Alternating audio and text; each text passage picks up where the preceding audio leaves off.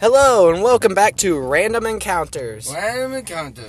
Today we have not only Jonathan with us Man. once again, we also have Caleb Shirt. Hello, sir. guys. And uh, today's topic That is how it is not as unusual as the other ones. It kind of is.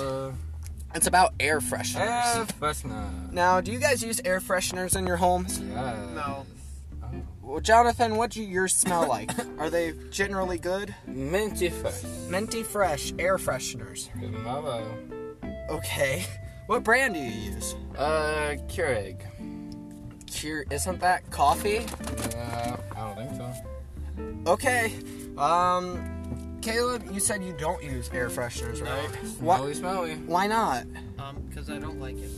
You don't like the smell of them? I like Febreze. oh, you like Febreze? So Yeah. you spray Febreze around your house? Yes. So you're not one of those like wall plug air freshener guys? No. No. No. Uh-huh. Wapo. They make you stupid. What? How? Don't worry about it. Uh, no, please tell us how wall plug air fresheners make you. You s- see, uh, I'm not a mathematician or a scientist, but I actually am. Um, so, the chemicals that are given off in the wall plug air fresheners Wall plug actually air goes freshener. in through your nose and goes to your brain, and it dilutes your brain, making you stupid. You see, that's what happened to my dear friend Jonathan over there. Oh, that explains a lot. Oh, there's some more people. Oh, Zero care for two seconds. and what was it? Now, Jonathan, you have some air fresheners in your very own car. Every outlet. Every outlet. Well, these Whoa. are fans. These are, Every outlet. these are fans. Uh, Yeah. Air, anyways, uh, what would you say they smell like? Uh, I would say a mix of. mmm, and then I'm smelling strawberry and lemon. yeah, that's what I was It's from thinking. the dollar store. From- oh, you got dollar store air fresheners. Yep. So the only kind. there, well, there's a lot of no, other. it's the only Oh, kind. So, but these ones aren't as as efficient. Original. The original. Okay. Oh, gee. go Febreze!